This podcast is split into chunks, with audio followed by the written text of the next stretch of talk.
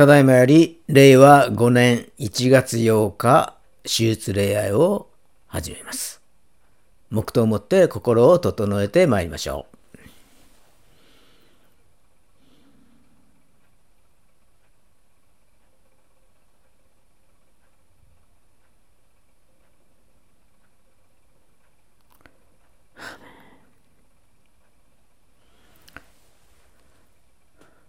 本日の招きの言葉は、イザヤ書66章22節でございます。お読みいたします。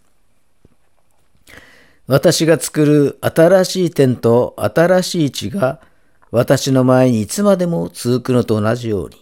主の言葉、あなた方の子孫とあなた方の名もいつまでも続く。アーメン。それでは、お祈りいたします。愛する天皇お父様、皆をあがめ感謝いたします。新しい年が始まりました。あなたは私たちに新しい霊、新しい心、柔らかい心を与えようとしておられますからありがとうございます。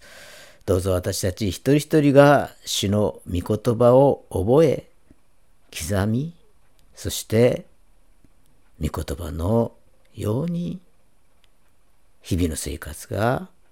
できますように主をどうぞ整えてください。素直に主の御言葉を受け入れることができますように柔らかい心を私たち一人一人に与えてくださいますようにお願いいたします。今日も主の御言葉をしたい求めます。どうぞ主が私たち一人一人の心の中に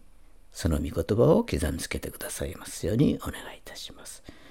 今日の礼拝を感謝し、主イエス・キリストの皆を通して見舞いにお捧げいたします。アーメン。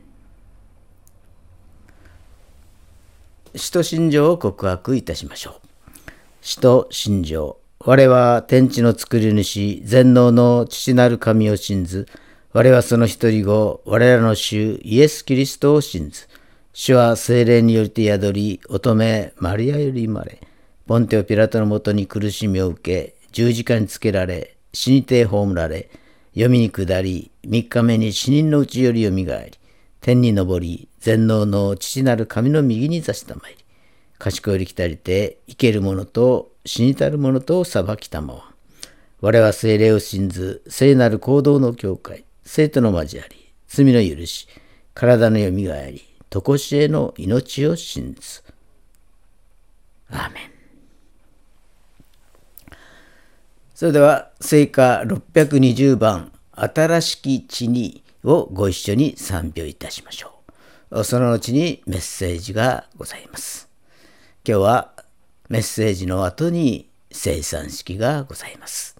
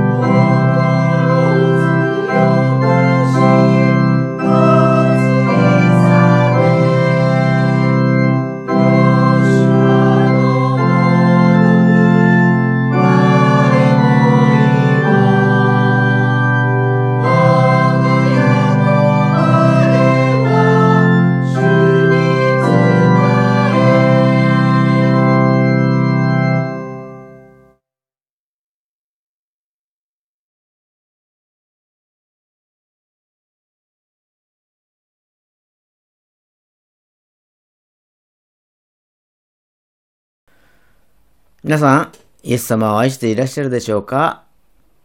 イエス様は昨日も今日もいつまでも変わることはありません。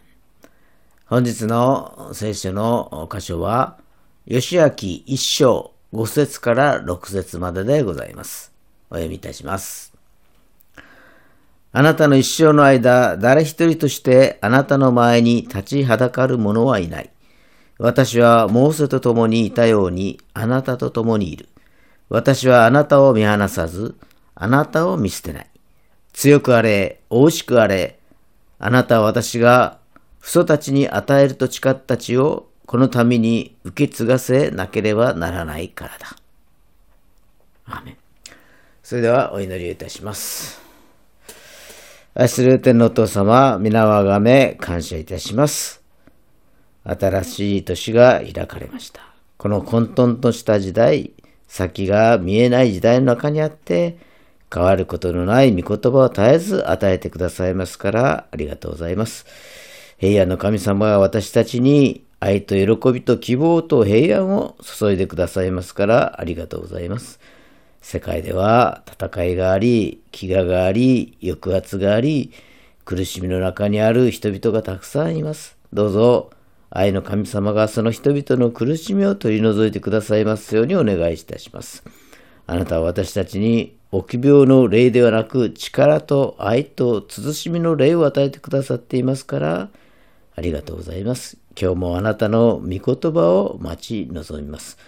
お一人お一人にかなう御言葉を心のひだに刻みつけてくださいますように、聖霊様どうぞお助け願います。いつも喜び、絶えず祈り、すべてのことに感謝できますようにどうぞ導き願います。今日の礼拝を感謝し、すべてを感謝し、主イエスキリストのお名前によってお祈りいたします。アーメン。今日は約束の新しい地と題してご一緒に恵みを分かち合いましょう。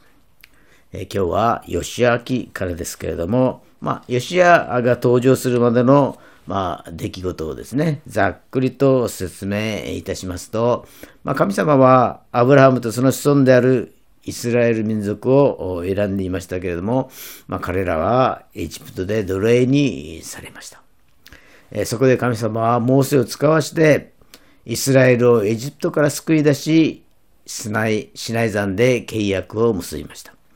その後、彼らは荒野に導かれたので、彼らは約束の地の外に宿営をしていたのであります。モーセは彼らに神の命令に従い、神がどんな方かを他の国々に示すように呼びかけました。そのモーセはカナンの地を目の前にして、えー、亡くなるのであります。まあ、120歳で亡くなるのですけれども、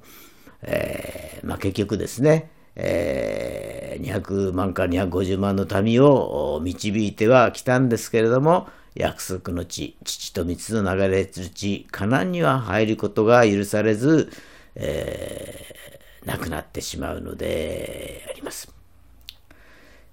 そして、えー、入れたのはヌンの子、ヨシアとエフンネの子、カレブですね。そして、えー、エジプトのその奴隷の時代を知らない人たち、えー、荒野で生まれ育ったその若い世代たちが入ることになったのであります。えー、まあ、ヨシアとカレブが選ば選ばれた理由は、まあ、カナンの地での偵察の報告がですね、まあ、12人に偵察行ったんですけれども、えー、10人は否定的な報告をし、そして、ヨシアとカレブだけはですね、信仰的に、えー、肯定的な報告をしたのであります。その理由から、ヨシアとカレブがカナンの地に入ることが許されたのであります。まあ、荒野ではですね、いろんなことがありましたけれども、その中で一つ思い出されるのは、まあ、アマレクとの、アマレクとの戦いの中でですね、ヨシアが先頭になって立って、えー、戦うのでありますけれども、その時にですね、えー、モーセは丘の頂に立って、そして、えー、祈るのであります。まあ、戦いが長引いて、えー、一日中というような形で長い戦いになるのですけれども、えーまあ、祈ってる手がだんだん下がってきます。えー、手を挙げてる間には、イスラエルは優勢でありましたけれども、下がってくるとですね、アマレクの方が優勢になるということで、えー、そばで同じように祈っていたアロンとフルがですね、モーセの、その、下がってくる腕をですね、支えて、もうこれ以上は下がらないようにということで、えー、支えたのであります。えー、アロンとフルが、それぞれにですね、モーセの右の腕、左の腕を支えたのであります。そして結局、ヨシアが勝利を収める。イスラエルの民族が、イスラエルの民が勝つということになっていくのであります。まあその時にですね、もうアロンとモーセ、モーセとアロンは、まあ、兄さんがアロンで弟がモーセなんですけども、この兄弟は、あまあ、家系図的にはレビ族ということになるわけであります。そして、えーえー、ヨシアですね。ヨシアは、あまあ、えー、ヨシアの家系図で言うとですね、えー、エフライム族ということで、えー、なります。そして、フルっていう、もう一人出てきますけれども、フルはユダ族なんですね。えー、そして、えー、古の家系を見るとですね、ユダ族から派生して、そして、えー、カレブですね、えー、ヨシアとカレブが入っていきますけれども、そのカレブの子供があフルということになるのであります。えー、モーセの片腕を支えた人物であります。そしてこのユダ族から救い主イエスが誕生するのであります。だからいわば救い主誕生の布石みたいなのがこのモーセを支えた風の行動だったのであります。まあ、そんないろいろな出来事の後にヨシアがカナンの地へ入っていくのであります。ヨシアキはモーセが死んだ直後からイスラエルが約束に入ろうするところを取り上げ、まあ、4つの大きな出来事を描いているのであります。主はまず、イスラエルを約束の地に導きます。まあ、しかしそこで、カナン人に敵対され、戦いが始まるのであります。この戦いに勝利するとヨシアは約束の地を分割して十二部族に譲りの地として与えるのであります。そして最後にヨシアから民へに宣教をもってこの書は終わるのであります。もう少し詳しく話しますと、まあ、最初はモーセの死から始まり、ヨシアが新しいリーダーに任命されます。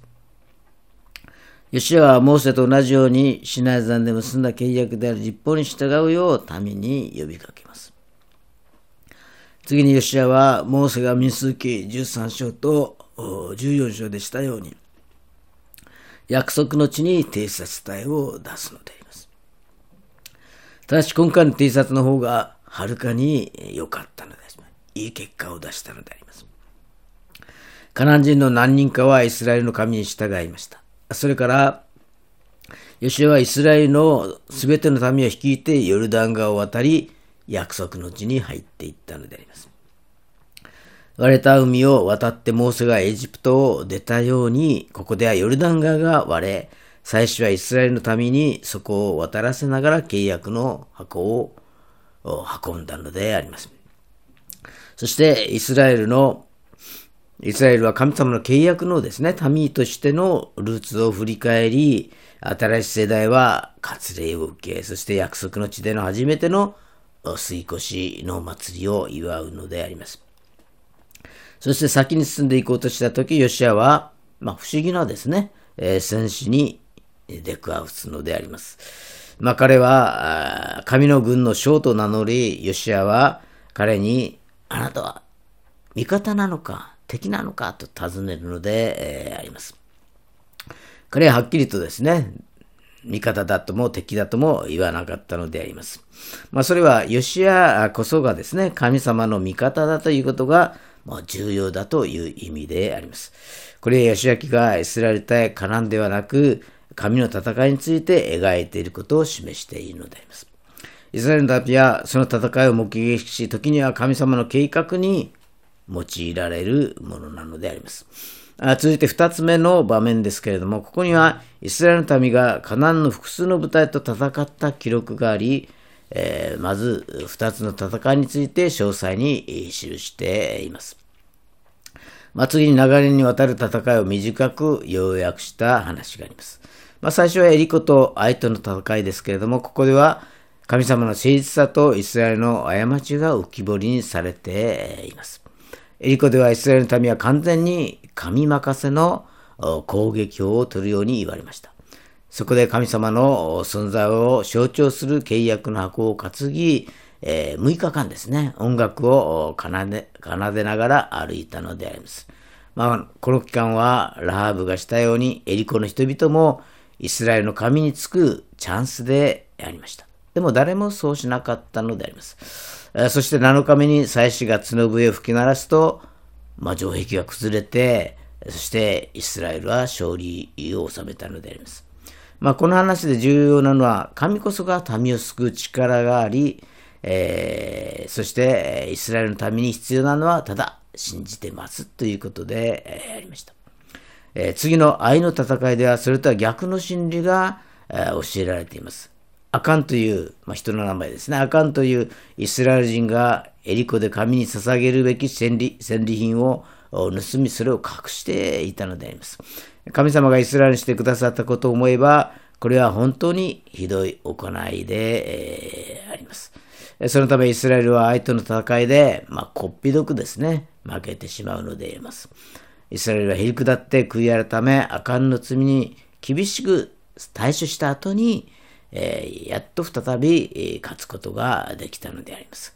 この2つの話がここに記録されているのは、互いに合わさった重要な真理を伝えるためであります。イスラエルが約束の地を受け継ぐなら、神に信頼し、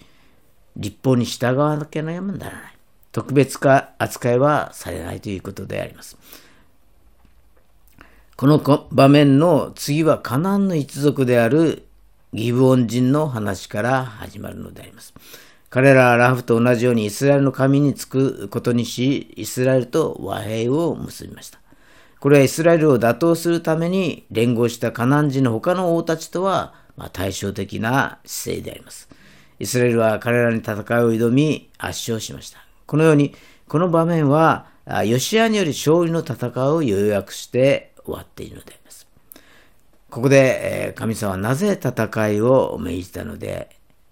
ありましょう。えー、なぜ相手はカナン人だったのでありましょうか。その主な理由は聖書の最も前の箇所を見ればわかるのでありますけれども、カナン人の文化は著しく堕落しており、特に性的な堕落についてはレビキ18書に書かれていますけれども、その他にもですね、子供を生贄として捧げるとかですね、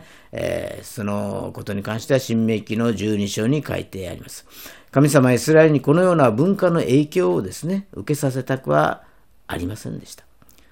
次に神様は本当に全てのカナン人を虐殺せようと命じたのかという疑問が出てくるのであります。えー、一見すると完全に神様は本当に全てのカナン人を虐殺させようと命じたのかというこう疑問があるのでありますけれども、そうではない。それは言葉だけということがよく聖書を読むとわかるのであります。まあ、えー、完全に滅ぼせとかですね、生きあるものを聖絶しよと、誠実性というような言葉が目につきますけれども、しかし、まあ、よく読むとですね、これらは誇張的な表現で、文字通りの意味ではないことがわかります。実証ではイスラエルがヘルブロンやデビルの町の人々を一人残らず殺したと書いてありますけれども、15章を見ると、この2つの町はまだ存在し、そしてそこにカナン人は住んでいたのであります。まあ、このことから、ヨシアは物語のを語る手法として誇張表現を使いながら、まあ、中近東のですね、戦いの物語に出てくる浄徳を用いて書いていることがわかるのであります。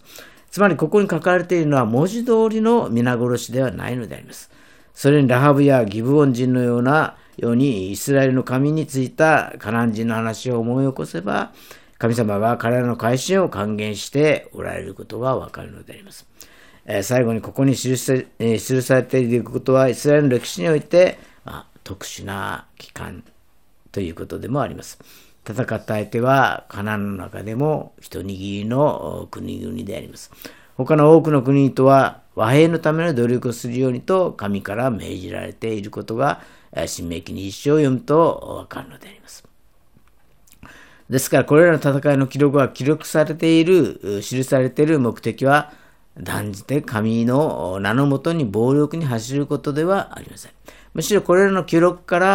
ら歴史の中で特定の期間、人間の邪悪さに対して神様が正義を行使されたとことと、イスラエルがカナン人に滅ぼされないように守られたことがわかるのであります。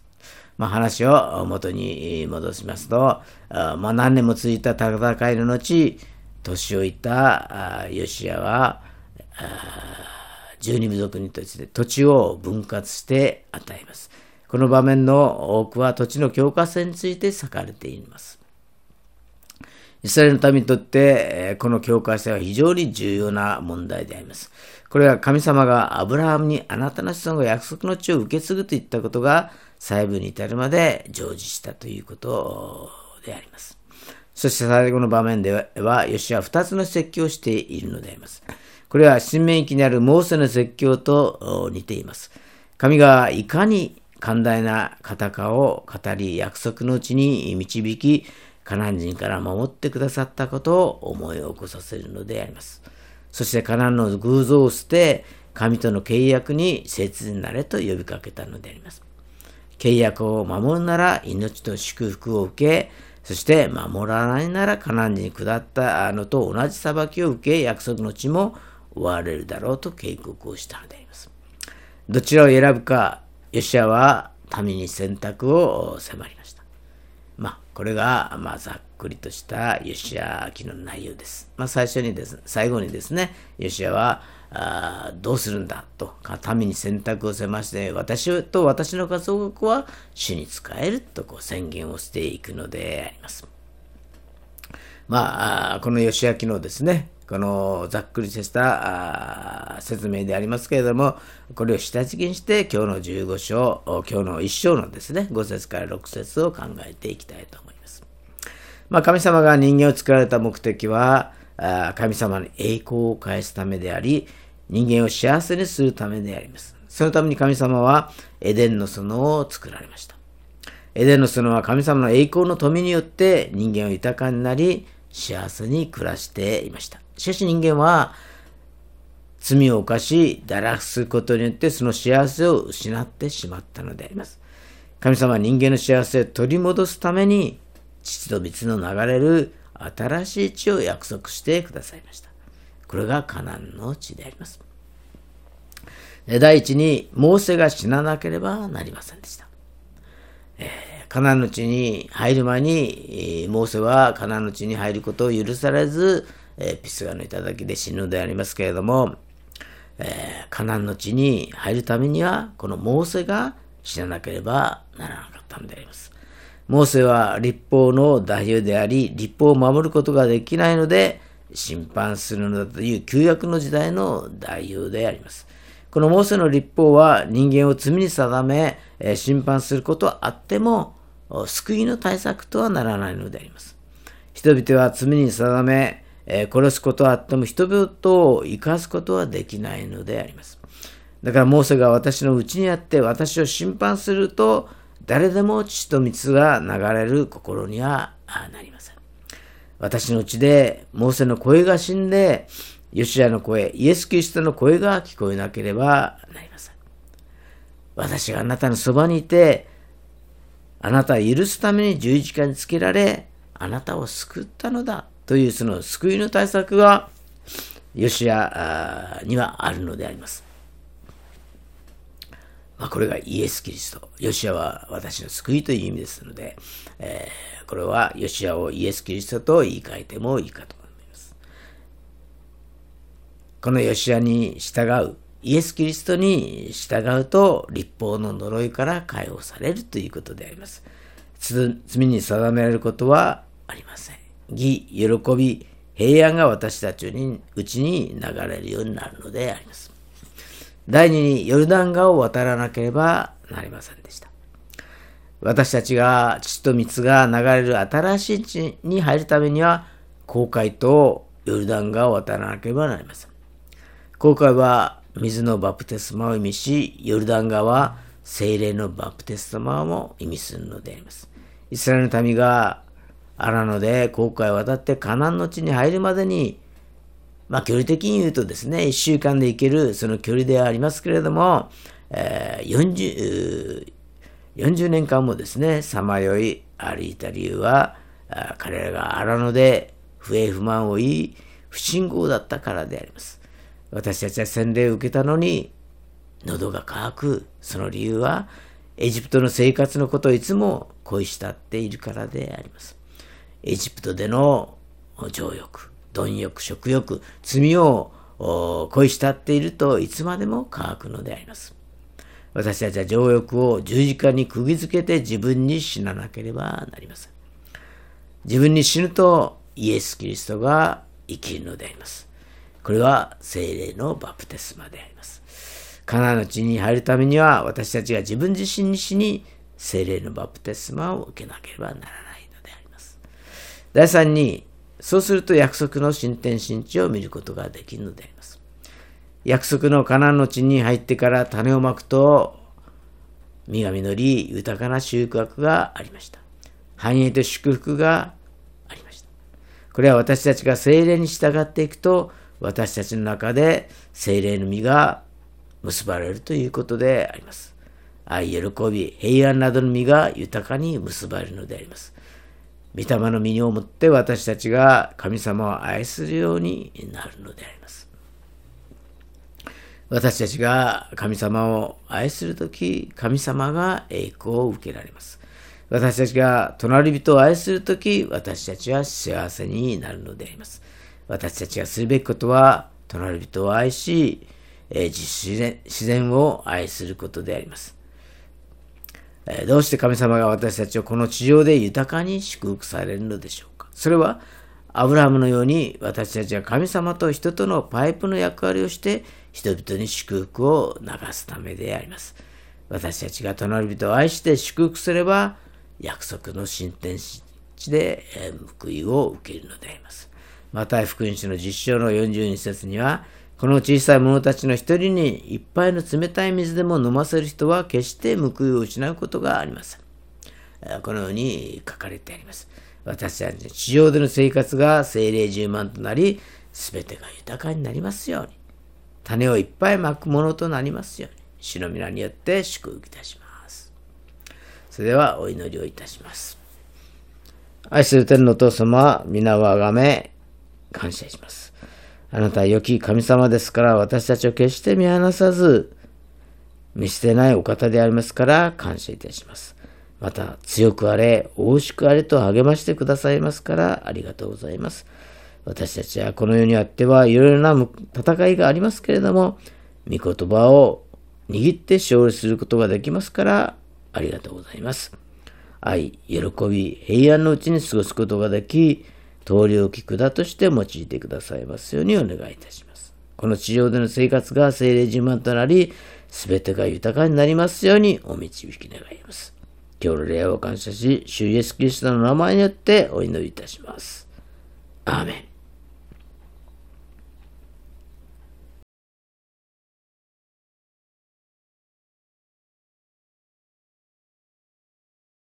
ただいまより生産式を執り行います。ご起立くださいまして、正解167番の1番と2番を賛美いたしましょう。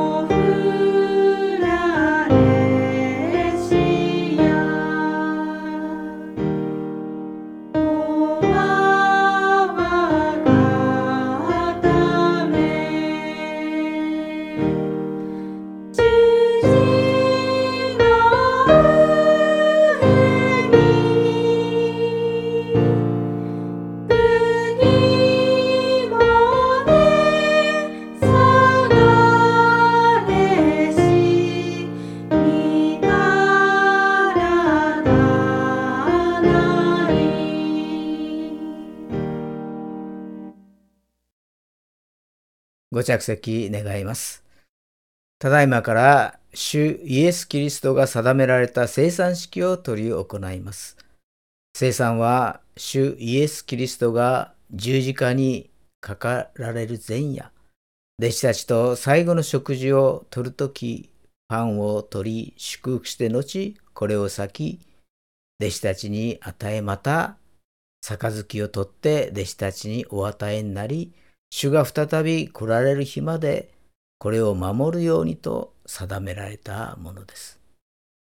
それは私たちの罪のために十字架にかかり、贖いの死を遂げられたキリストを示す新しい契約です。信仰をもって生産に預かりましょう。それでは聖書をお読みいたします。マタイの福音書26章26節から29節まででございます。また一同が食事をしているとき、イエスはパンを取り、神を褒めたたえて、これを先、弟子たちに与えて言われた。取って食べなさい。これは私の体です。また、杯を取り、感謝の祈りを捧げた後、こう言って彼らにお与えになった。皆、この杯から飲みなさい。これは多くの人のために、罪の許しのために流される私の契約の地です。私はあなた方に言います。今からのち、私の父の御国で、あなた方と新しく飲むその日まで、私がブドウの実からできたものを飲むことはありません。アーメン。それではお祈りいたします。愛する天皇父様、皆をあがめ感謝いたします。御一人子であるイエス様が十字架の上で死に私たちの贖いとなってくださったことを心から感謝いたします。願わくは、主の慈しみと十字架のその苦しみとを深く覚えさせてください。今、このパンとぶどう酒を祝し、聖別してください。見舞いに砕かれた心を持って、主の肉と血とを受けることによって救いの恵みが確かであることを覚え私たちがキリストにあって一つであり互いに主にある家族であることを覚えてこの交わりをいよいよ厚くし共に福音の証に生きるものとしてくださいますようにお願いいたします。この祈りを主イエス・キリストのお名前によってお祈りいたします。アーメン。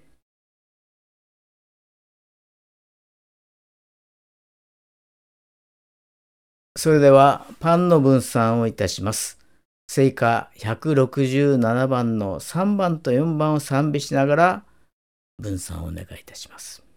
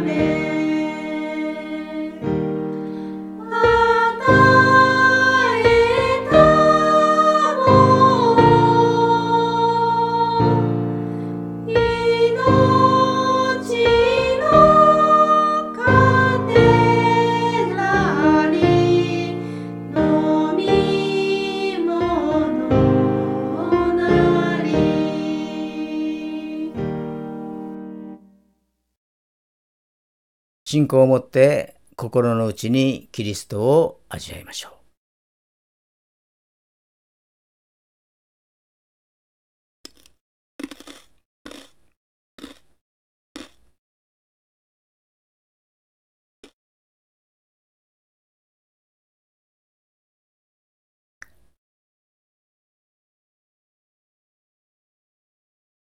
続きまして、ブドウ酒の分散をいたします。正解167番の5番と6番を賛美しながら分散をお願いいたします。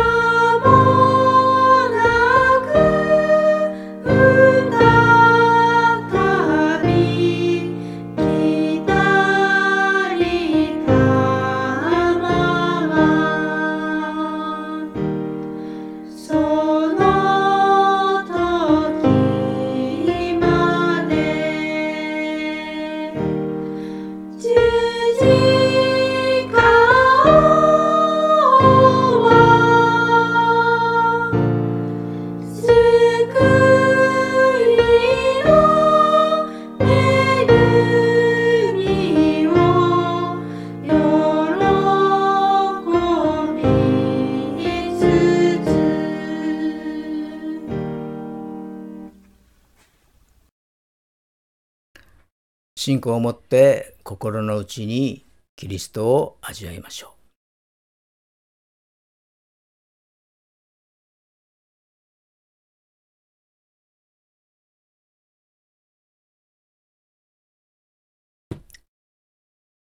それでは聖歌167番の1番と2番を賛美しながら回収をお願いいたします。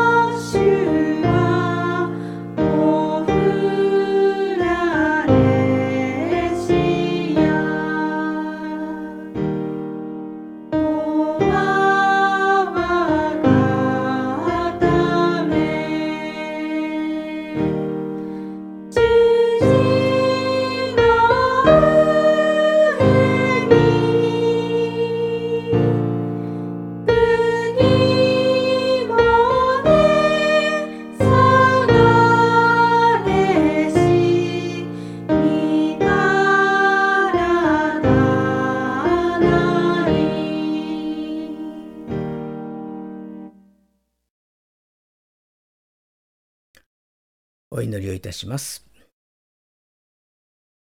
愛する天皇父様、皆をあがめ感謝いたします。あなたの限りない憐れみによって私たちを招き、死の晩餐に預からせてくださったことを感謝いたします。これによってイエス様の恵みと永遠の命の望みを確かにしてくださったことを感謝します。どうぞ信仰の創始者であり、感染者であるイエス様を見上げつつ過ごすことができますようにお導きください。この祈りをイエス様のお名前によってお祈りいたします。アーメン。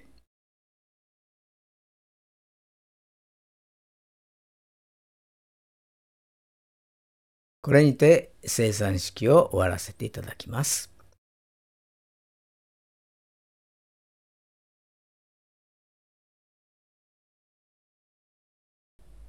ご起立くださいまして、なんと素晴らしいをご一緒に賛美をいたしましょう。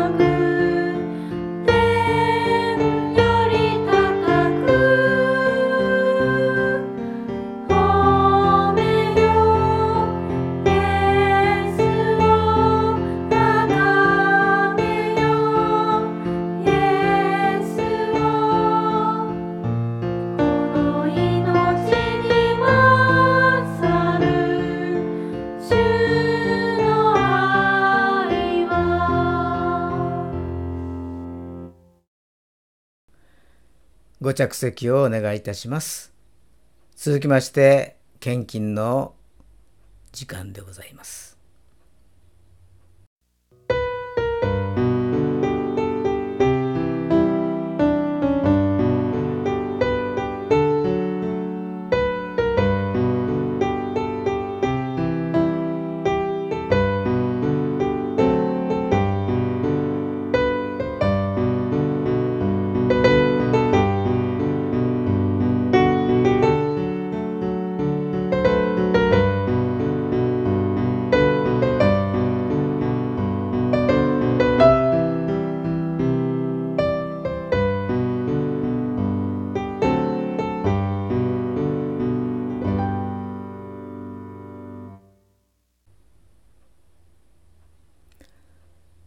それではお祈りをいたします。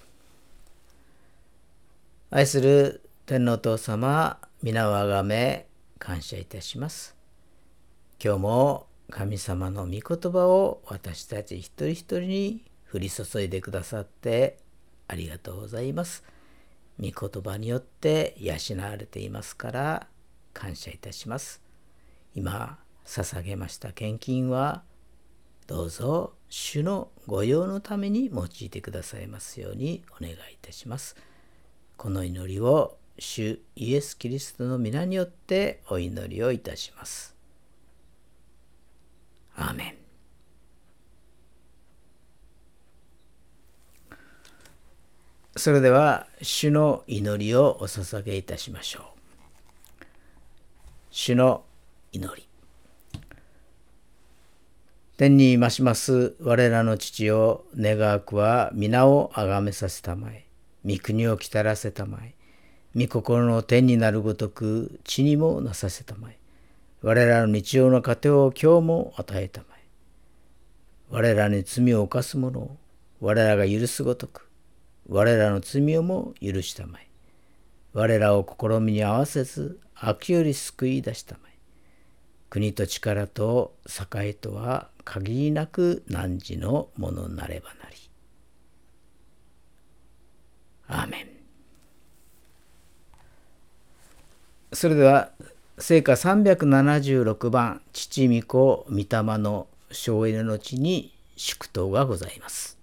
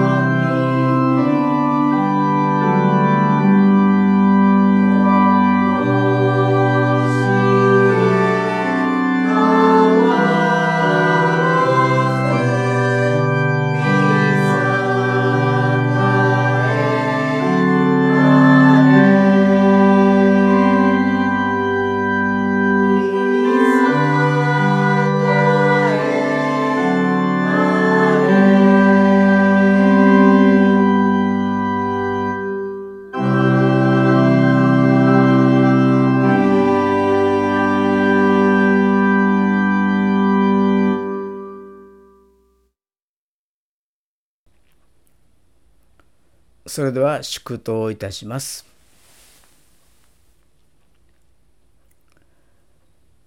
仰ぎ恋願わくは主イエス・キリストの恵み父なる神の愛聖霊様の親しき御交わりがここに集いしお一人お一人の上に今から常しえまであらんことを。アーメン